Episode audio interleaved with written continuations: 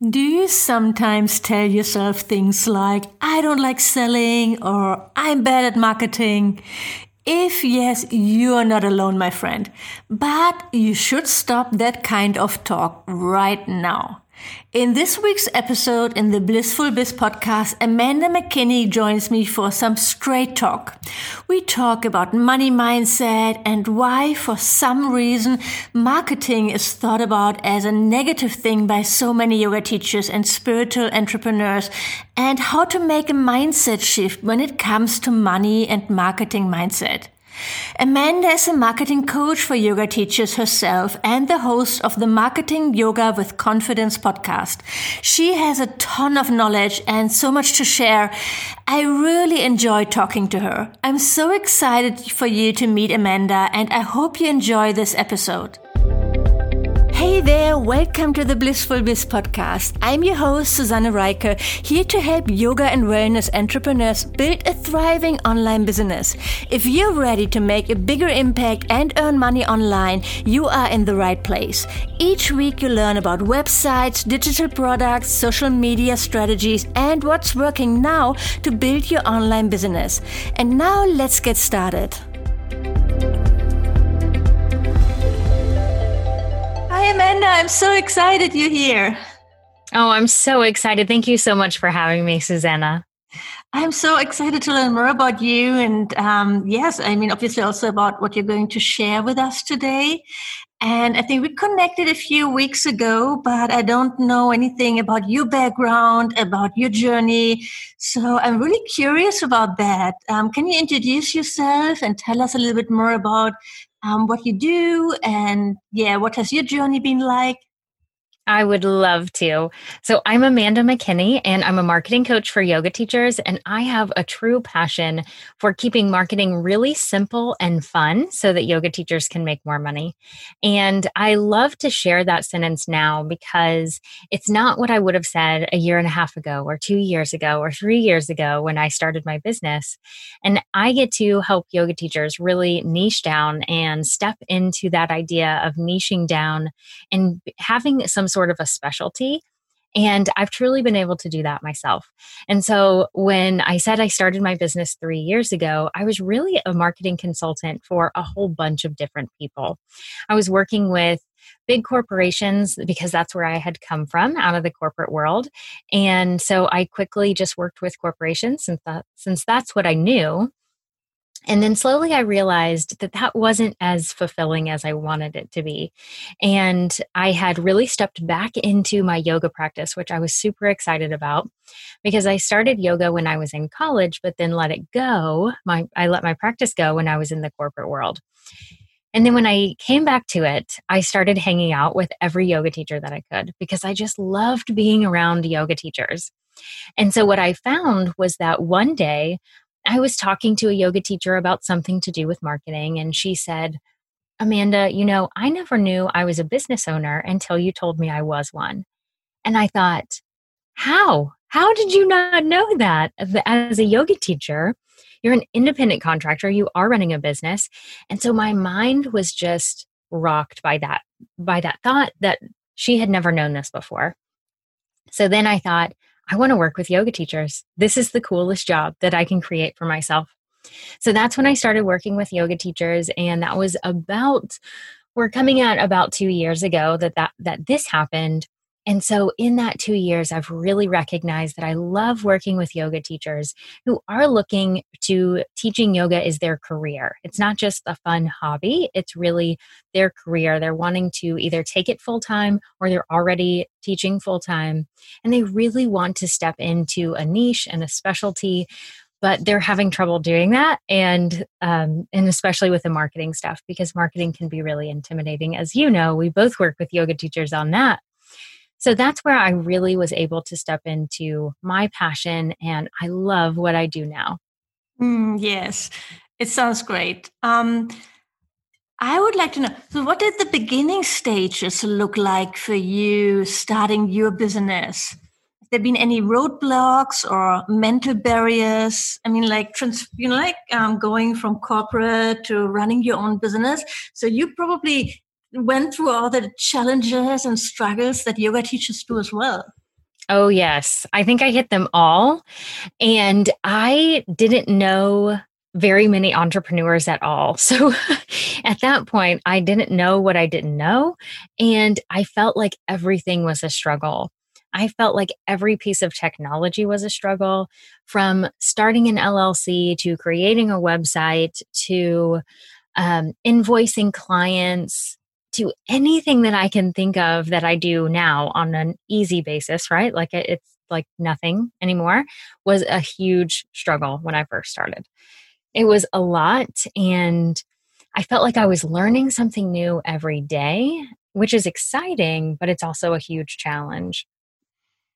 And so I was also used to when I was working in corporate, I had a team of people, right? So I was managing other people. I had a lot of people around me when even when I wasn't managing people, I was managing projects. And so there were a lot of resources. And all of a sudden, my budget went down to next to nothing, where I used to have a really big marketing budget. So that was a really interesting time for me to recognize all these things that I had learned in corporate in terms of big budget marketing, I couldn't do anymore. But I had to take that same idea, the same concept of marketing, and take it down to a smaller budget, which was really fascinating for me to really think through and process through. And so I learned a lot. I learned a lot in those early years. I made a ton of mistakes. And, you know, you focus on websites so much. And I love that you do because that is not necessarily my strong suit of I would never say, like, I'm going to create a website for you. That's not my favorite thing. I love to talk about the strategy of it and what you can have on your website and different um, marketing tactics with it. But building the website is not my favorite thing. And I remember very, very much like it was yesterday building my own website. And I did like one of the drag and drop options. I I didn't like build it from code or anything. But I was so excited that I was finally doing this thing and I worked on it for way too long, as I'm sure you know that people do all the time. I still remember building my first website or signing up for hosting, and I always thought, "Oh my god, that's so complicated and difficult." And then it actually, I mean, it was still a little bit intimidating, but it wasn't really difficult. Uh, so Right. Well, you have a gift, my friend, because it was a struggle on my end. And I think I was just so focused on the design and the words. I was so focused on it being perfect. And I talk to each of my students about this every day now. There isn't a day that goes by that I don't say, done is better than perfect. I know. Perfect yes. isn't going to work. But I wanted it to be perfect. And I was so in my head about this website. And then one day I finally was like, okay, today's the day. I'm going to announce it today. so I finished it up, right? Finished it up and sent an email to my friends and family and said, look what I did. I'm so excited. Here's my website. And I started getting text messages and phone calls, and I thought everyone is so excited for me.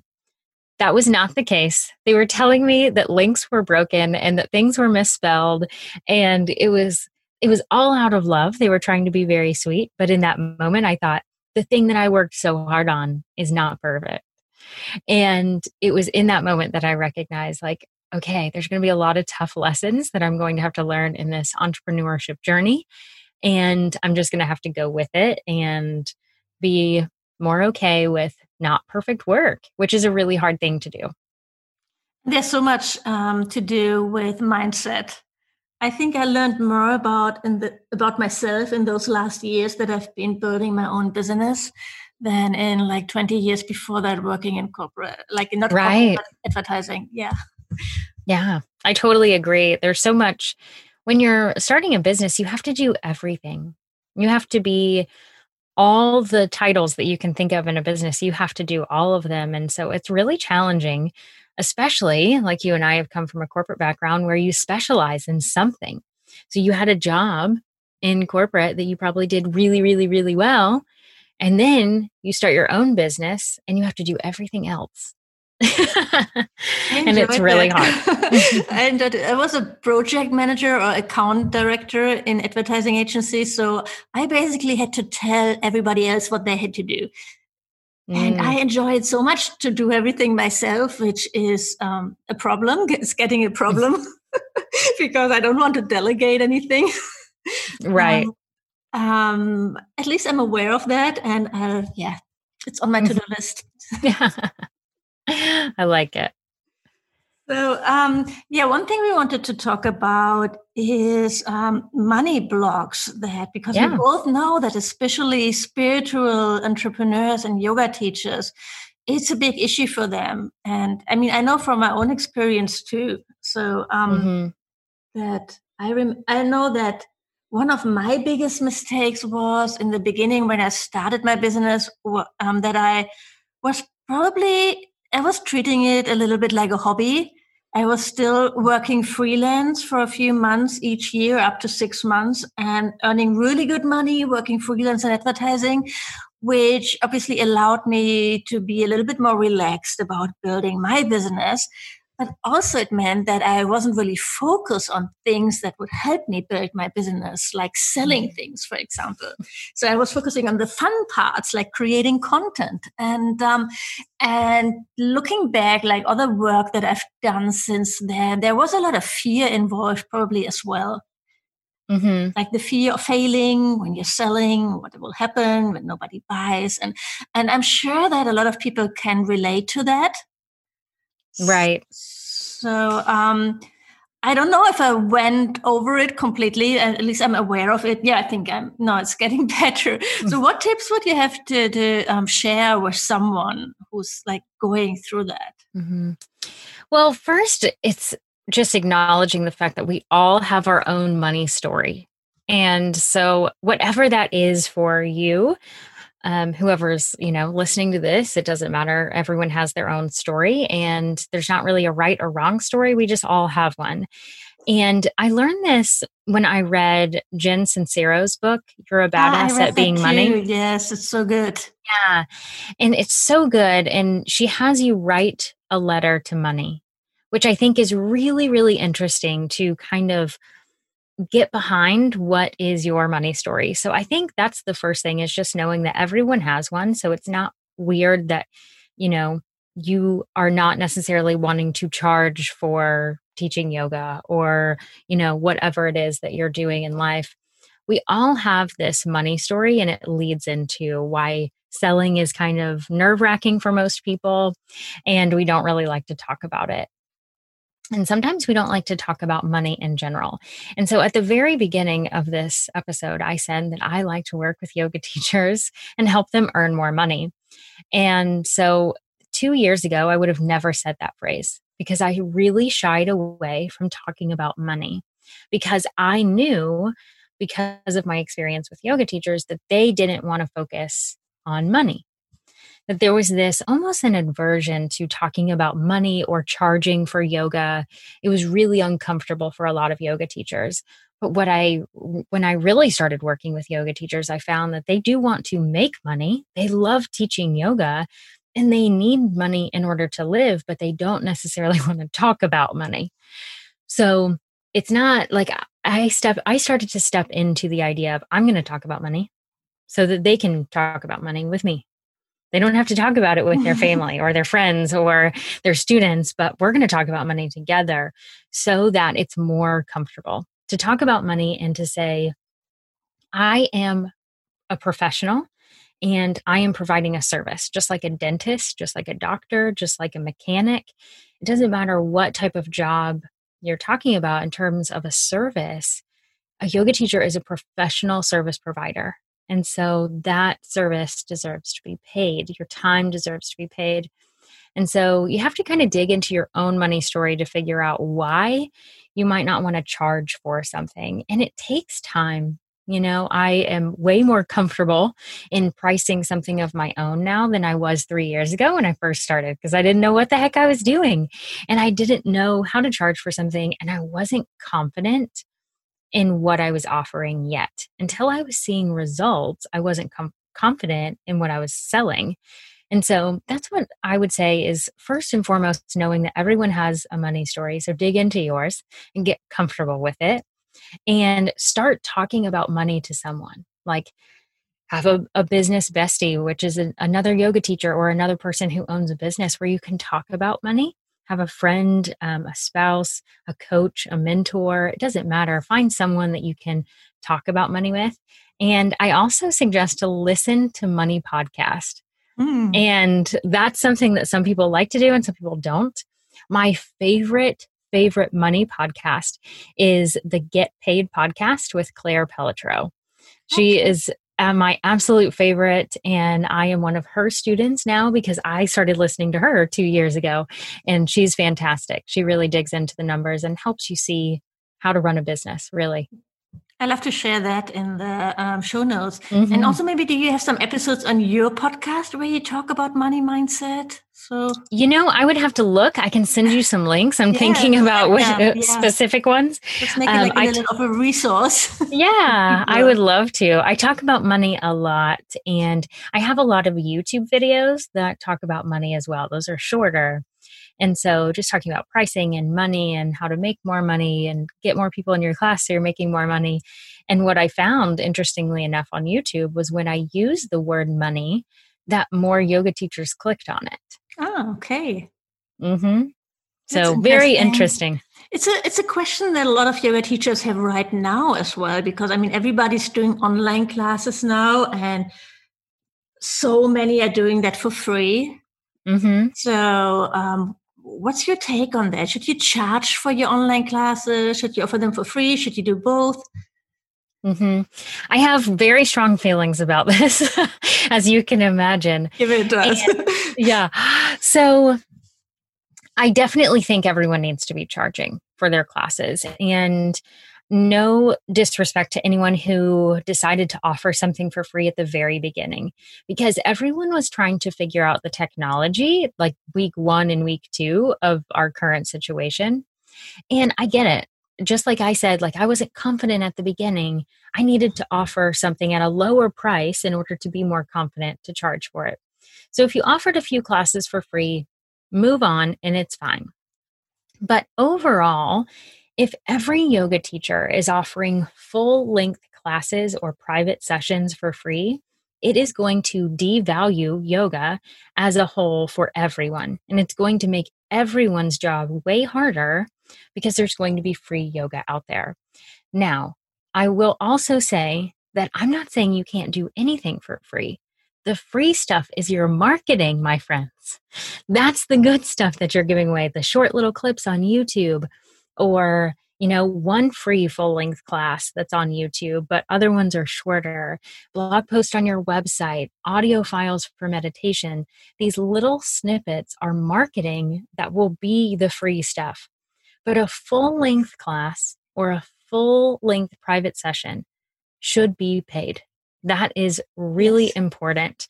So i very much strongly believe that yoga teachers need to be charging for those things Yes, it's not like dentists give away now free visits just because of the no. crisis, or I don't know, you get free bread at the bakery. right. So right. Um, no, I agree that you have to see it as a marketing tool. And if you do a free class, if you do that to promote your private classes or something, you know, mm-hmm. like you have a, like a purpose and you do that maybe once a week or something, it's a different purpose than saying just, okay, yeah, now I'm just offering like five free online classes a mm-hmm. week um, exactly. And I think most um, teachers and a lot of studios are catching up and now really offering their classes and like charging like the normal prices and like having their normal class passes mm-hmm. you can use. I love that.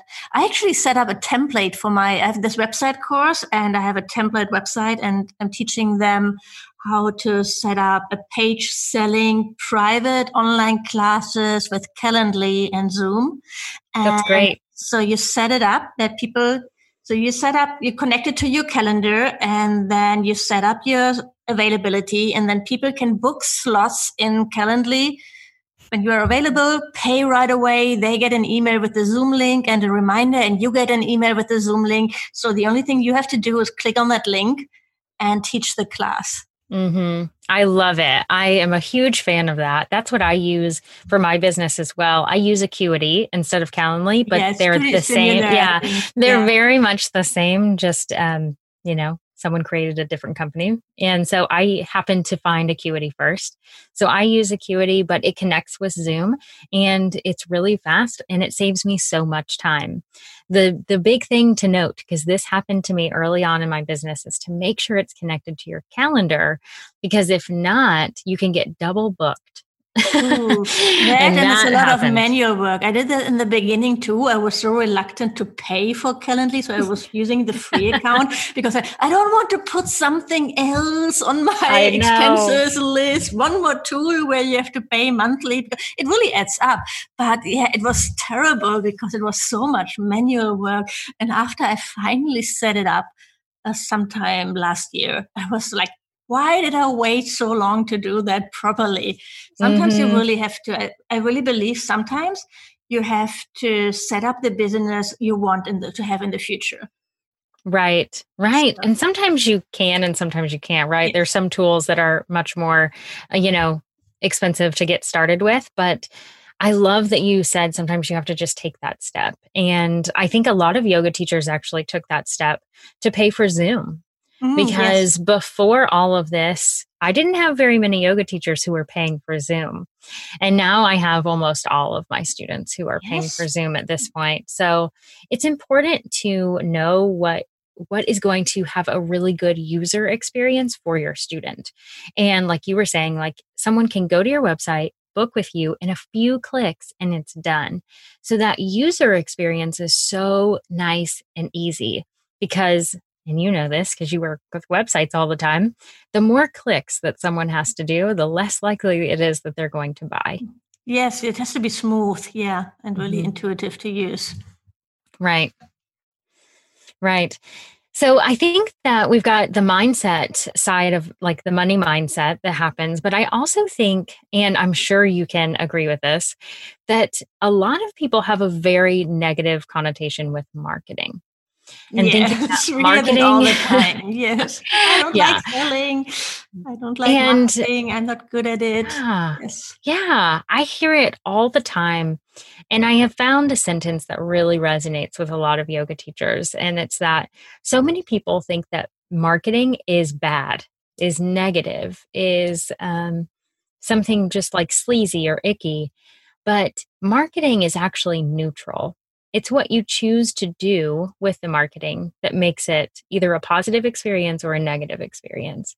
And a lot of people have experienced a bad or a negative experience with marketing, feeling like they had like the bait and switch where someone told them one thing and sold them something else, or they felt like they bought a bad product or something like that. And that was a, you know, made marketing bad. But you when you think about it marketing is just communication. It is just communicating with your students and talking to them. So it's conversations it's emails it's text messages it's phone calls it's blogs on your website.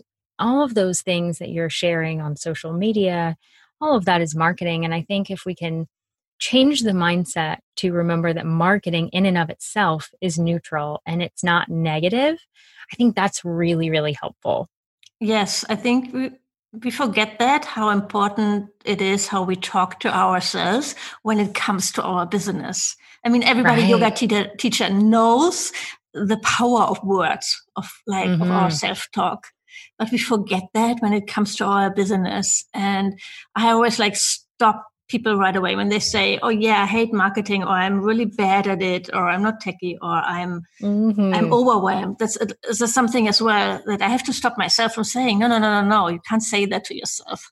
Right. So, oh, that's so good.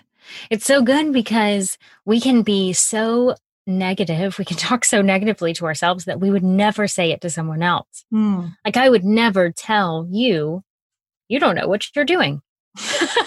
right? I would never say that to you, but I would probably say that to myself in when I'm trying to figure out something and I'm like, I don't know what I'm doing right now. Mm, yeah. I would I say that pretty to direct to other people. I'm German. well, I remember when I was working in, in London, and then the project manager came to me. I was a account director. Said, "Oh my God!" After a meeting with a client, and I loved your German directness, and that you just told them what they need to do next. And I was like, but don't you have to do that in a meeting before they leave? I was like, I learned so much about myself and about being German when I was living in London. That's so funny. I think it's important to be yourself and be ourselves in the business because that's what makes us unique. Just like any yoga teacher, I feel like you and I probably both say this to yoga teachers all the time that you're the only you that there is. And I could read a script and you could read a script for a meditation and it would be different. We would read the same words, but it would be mm. different because our personalities are different. We would have different inflection with different words. We would just, we would present the information in a different way. And so I think it's important to be ourselves. And I like to say, you know, I am your cheerleader always. So I will always be a cheerleader for anyone who is my student. I'm going to tell you, you're going to do great. This is going to work. Like I'm going to be your cheerleader, but I will also, and more importantly, I will be your coach and I will tell you if you're off the right, the wrong track or if you are, you know, chasing the, the thing that seems like it's the thing that's going to work, but it's not because that's what coaches can do. And, you know, I love being a cheerleader. That's my favorite thing. It's the natural thing. But I also have learned that the coaching side is so mm. important. So I love that you're super direct as well. So would that be a tip for a yoga teacher to work with a coach or uh, are there things that you recommend, a few steps that they can do by themselves to help them mm-hmm. really get into the more business money mindset? Right. I think there's a lot that you can do on your own.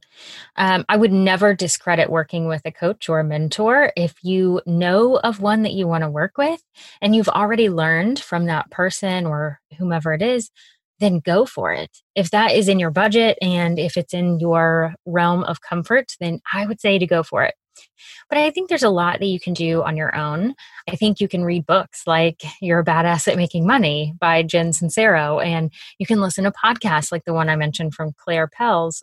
Her so her website is Claire Pells because her last name is Pelletreau, uh-huh. and it's hard to spell. So that's why I just said Claire Pells.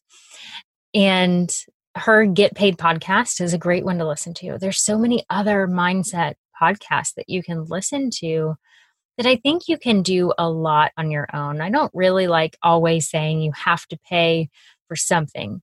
However, there's money there is there's not money. There is power in paying for something.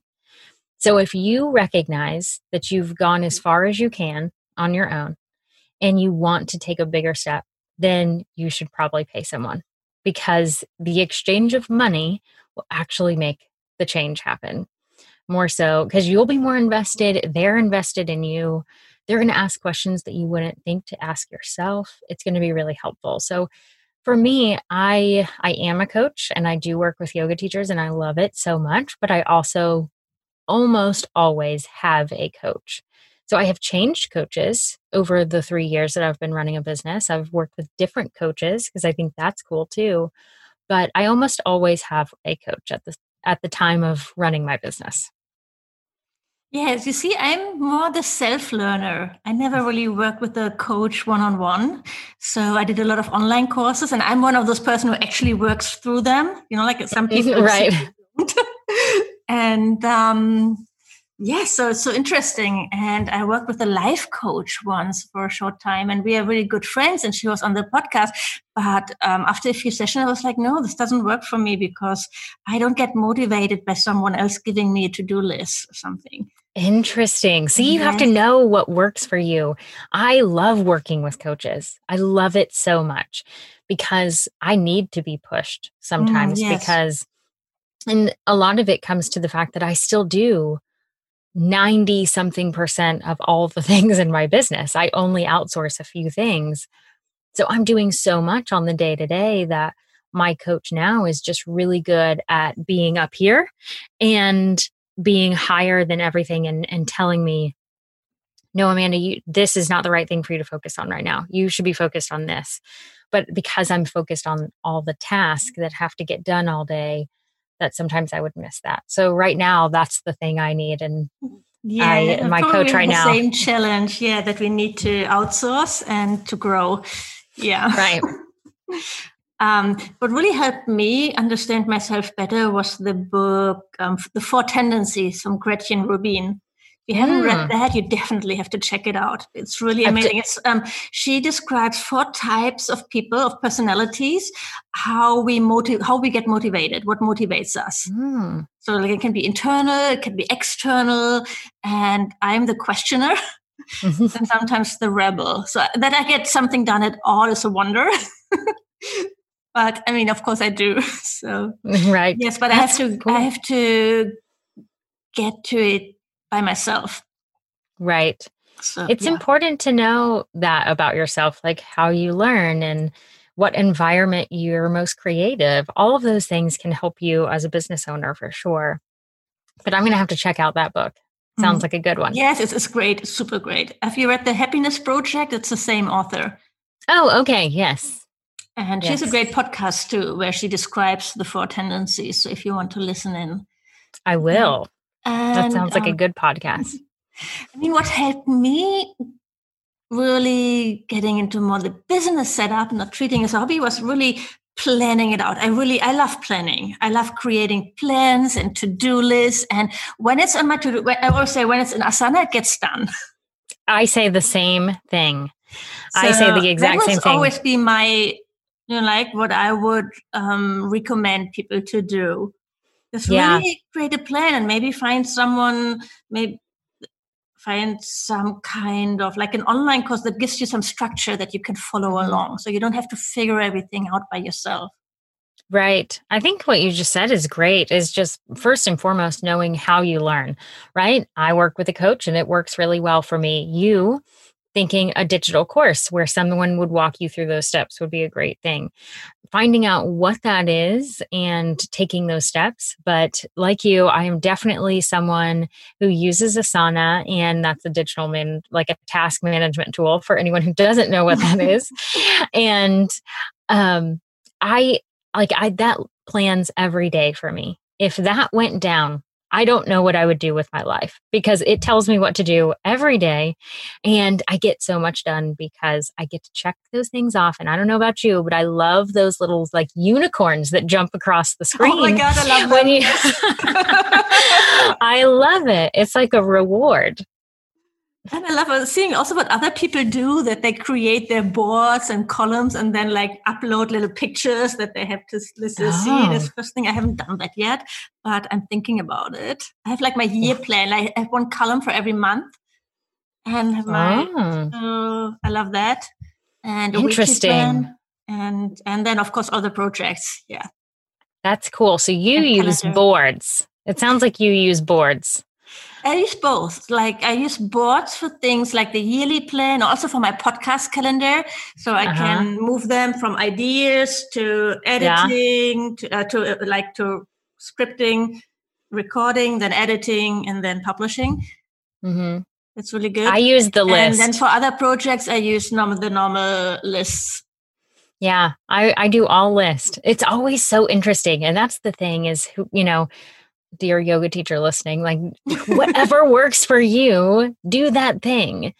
You know, if someone looked at my asana, they might go crazy, but I love it because it works for me and I know exactly what I'm doing every single day. And I love that I can move things around and prioritize the day. So, um, I just love it. It works really well for me. And I like that it can be different. Like this one tool can serve both you and me, and we use it kind of different. Yes, and also things that I might feel uncomfortable with that maybe you know like promoting something setting up facebook ads doing a facebook live and um, when they are in my to-do list i'm less likely not to do them simply forget right. them so because i of course it's like how you discipline yourself um, that it's what's on there has to get done so it needs to right. be needs to get done um, oh yeah I even put personal stuff on there too. I'm like, I've got to, like, I, we have two dogs, and every month, every single month, it shows up that I need to give them their medicine. And I make sure I give them their medicine once a month. It pops up in Asana. And I oh, love that I can do that, that it can be a reoccurring task. So I don't have to remember, it just pops on my calendar. Yeah, that's super helpful. Mm-hmm. great. yeah. So, what else? What other tips do we have for yoga teachers when they say they hate marketing? Don't ever say that again. um, I would definitely kind of like the mindset with money. I would say to dig in and really see why do you not like marketing? Why do you hate marketing? Why do you think it's crappy? Why does it feel bad to you? dig in and see what your marketing story is. You know, maybe you had a bad experience and you just never want to do that, whatever that is. And so the way, uh, you know, the way I coach, I'm sure it's the way you coach as well, is you need to market in a way that's authentic to you. So for me, I am extremely transparent. So it's interesting because most people will say, Amanda, it's like I know so much about your business. Now, I'm not telling everyone every tiny detail, but I'm podcasting from my closet today. And those listening on the podcast can't hear that, but I'm sitting in my closet because everything changed in our world and my household has changed. So this is the quiet place. It, it's not my office anymore. Um, I work in my office every day, but I need quiet for podcasting. So um, before we jumped on this call, I posted an Instagram story about me podcasting from my closet. so I share things like this. Um, and I've also shared so many things along my journey of this is what it looks like. Um, you know, my computer didn't have like a fancy stand for a long time. It was sitting on Tupperware containers, and I made sure it was at eye level for my videos. And I, I share a lot of things like that that's really, really real. And it's the real life what's happening in Amanda's business. And people, specifically yoga teachers, really respond to that. The ones that like that, um, for me, like they're gravitate, they gravitate towards me because of that, because I'm encouraging and I'm really transparent. And so, what I teach is what is that for you? For me, it's sharing a whole bunch about my business and um, I don't share a ton about my family, but that's just because it's their privacy, and I feel like I shouldn't do that um, for them, or else I totally would. I'm not secretive about my family at all, but I just don't feel like they need to be.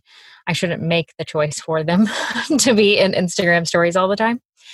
Um, but what is it for you? Like, what is the thing that would feel really good to you as a yoga teacher in terms of marketing? What marketing do you love?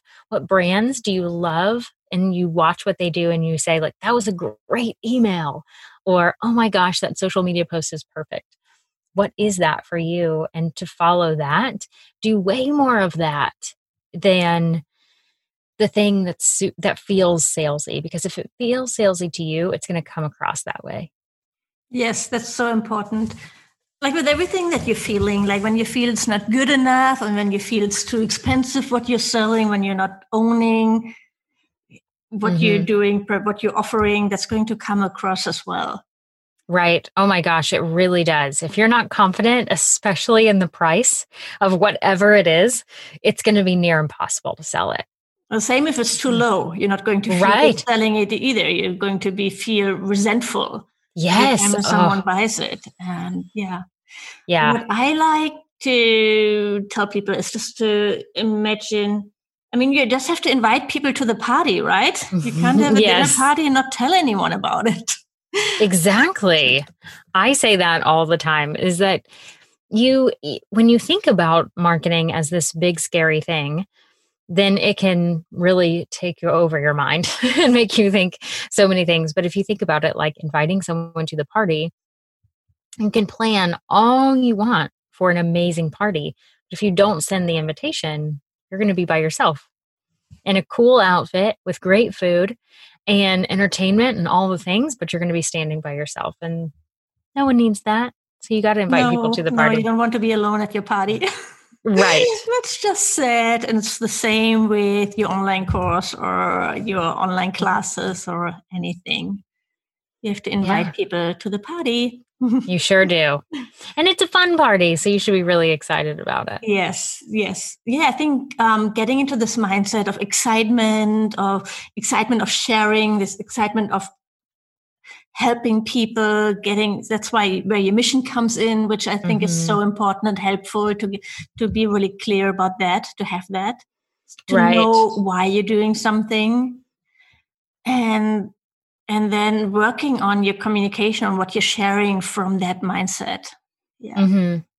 absolutely. I, actually um, what do you think about because i heard that once in a podcast episode i think it was from okay i, I forgot the name it's really long time ago. It was um, using tarot cards to find clarity on pricing. Interesting. That so is not like something i've ever done no, you think, I mean, it's less, it's just a tool, right? So if you mm-hmm. say you have three pricing possibilities, mm-hmm. and then you're just going to choose a card and think about each price. So it's just like, what's going to come up? Mm-hmm. What can mm-hmm. you own? What does feel really good? I think a lot right. of defining your price, there's so much to do with your gut. Mm-hmm. I mean, I studied marketing and they came up with all those theoretical equations, how to define the best price. And then when you start in marketing and you realize that all those companies, they just say, like Mercedes, they say it for their car. So they set the price just so that it's the most expensive in its class. mm-hmm. So there's no science behind it. Behind, okay, the science is that we want to be the most expensive car in that category. Mm-hmm.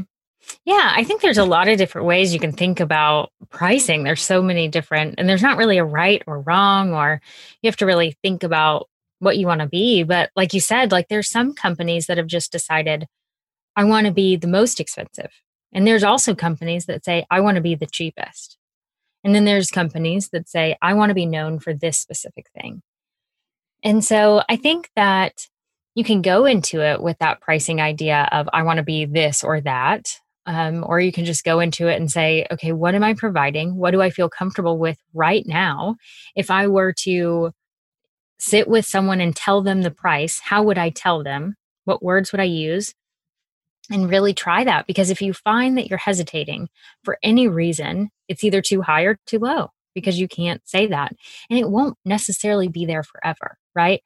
I think the first time I did anything, I was like, it'll be, you know, $99. I was nervous about it. And now I have courses that are well over $99 and I don't bat an eye when I tell someone because I'm incredibly confident in what it is. But I don't have a $10,000 offer, right? So that would be really uncomfortable for me right now. But maybe in five years, I'll have a $10,000 offer. I don't know. Yeah, but I think that you kind of have to go into it and say, what is the value of this thing? What am I comfortable with?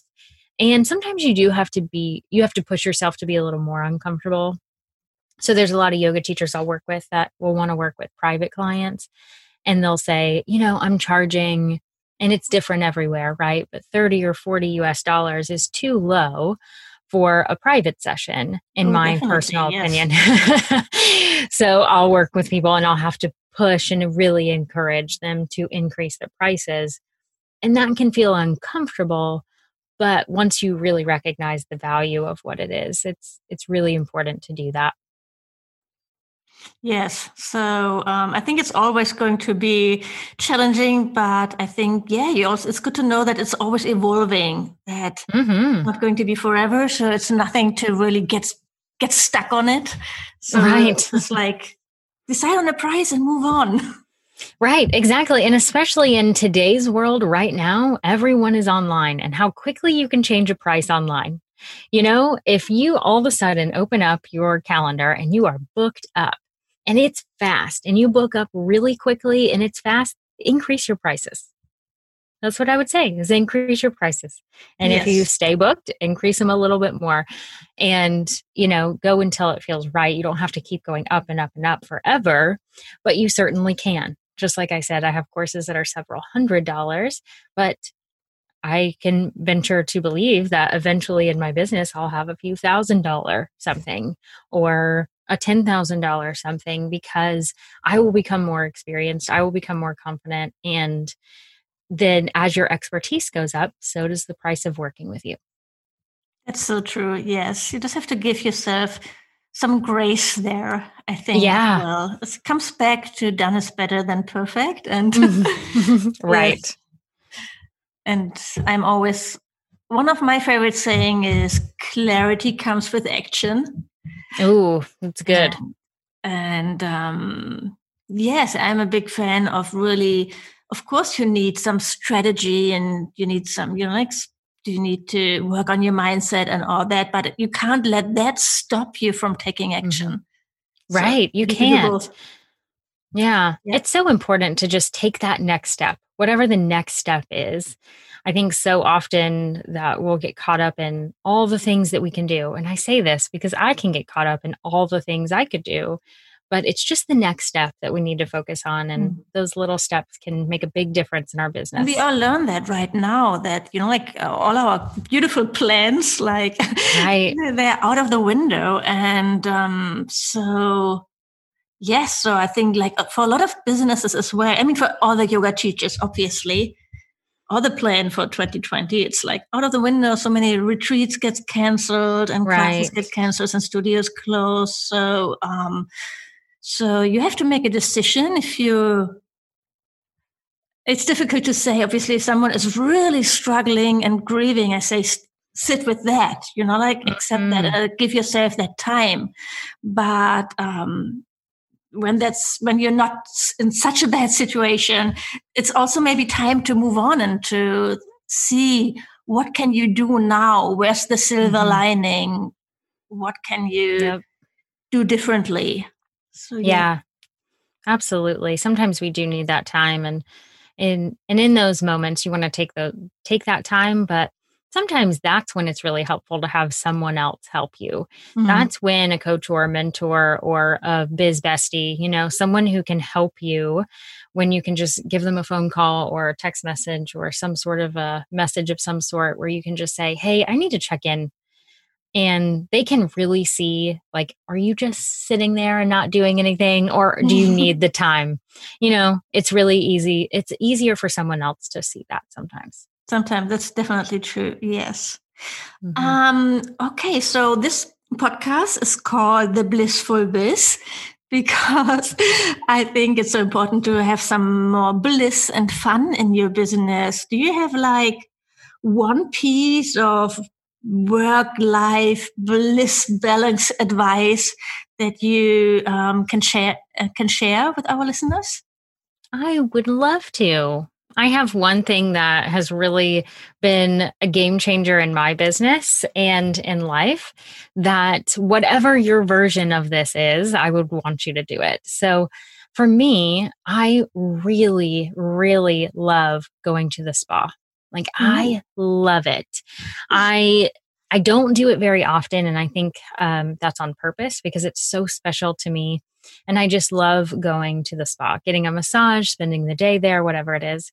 And so I found a long time ago when I first started my business that there there's going to be times in your business that you're doing really well financially, but you're extremely, extremely busy. And then there's times where you're not doing as well financially and you don't have as much to do because you don't have as many clients or projects or whatever.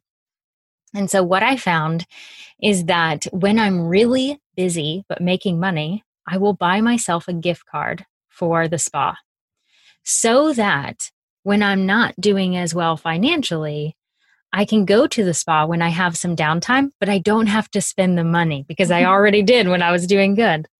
Oh, that's a great tip. I love that. I never heard anyone doing that, like so strategically. right. I it happened almost on accident. There was an email that came through from the spa one time, and I knew I couldn't go because I was so busy. But I was like, this is a good deal. I should buy that gift card. And then I had the gift card, and the next time that I had some downtime because sometimes the summer is really slow or Christmas time, like in December, is really slow for certain businesses. And during those times, I was like, oh my gosh, I can use that gift card. and ever since then, I've done that. That's beautiful. I mean, now you have to wait with a visit to the spa, probably. Yes, I cannot do that right now, yeah. but I'm looking home forward spa, to it. Home spa. Yes. yes. I have my little foot massage machine, which I love, mm, which yes, I bought when I got back from Bali, and I'm missing my weekly Balinese massages. Ah, that sounds like heaven. Oh my God. Yeah, so much. so that's like the next best thing to having no massage, maybe. right, right. okay. I mean, it was so, so nice talking to you. Um, this has been really uh, awesome conversation. Oh, thank you so much for having me. It has been wonderful. I love talking about marketing and mindset and all the things in between. So, where can people go to learn more about you? Sure. My website is Marketing Yoga with Confidence. And I also have a podcast. So that's the name of the podcast. And you can find all kinds of information on my website about the types of things that I offer in terms of courses. And I have a whole bunch of free stuff. So remember earlier when I said you don't give everything away for free, right? You can have some things for free. And I actually have quite a bit of stuff on my website for free. One that people have been loving lately is the five minute marketing challenge. And it is five minutes a day for five days. And you really get to test that water with how you can market your business. So you just go to marketingyogawithconfidence.com forward slash five, the number five, and the word minutes. And I'll add all the links to the show notes, of course. Yes, thank you so much. Yes, thank you so much. Thank you for listening to this episode of the Blissful Biz podcast. If you like the show, please leave a review on iTunes. This would mean the world to me. And of course, don't forget to subscribe to the podcast to never miss a new episode. To learn more about how to work with me one on one, my courses and membership, or to get instant access to freebies, workshops, and more, go to susannereiker.com right now. Thanks for tuning in and see you next time.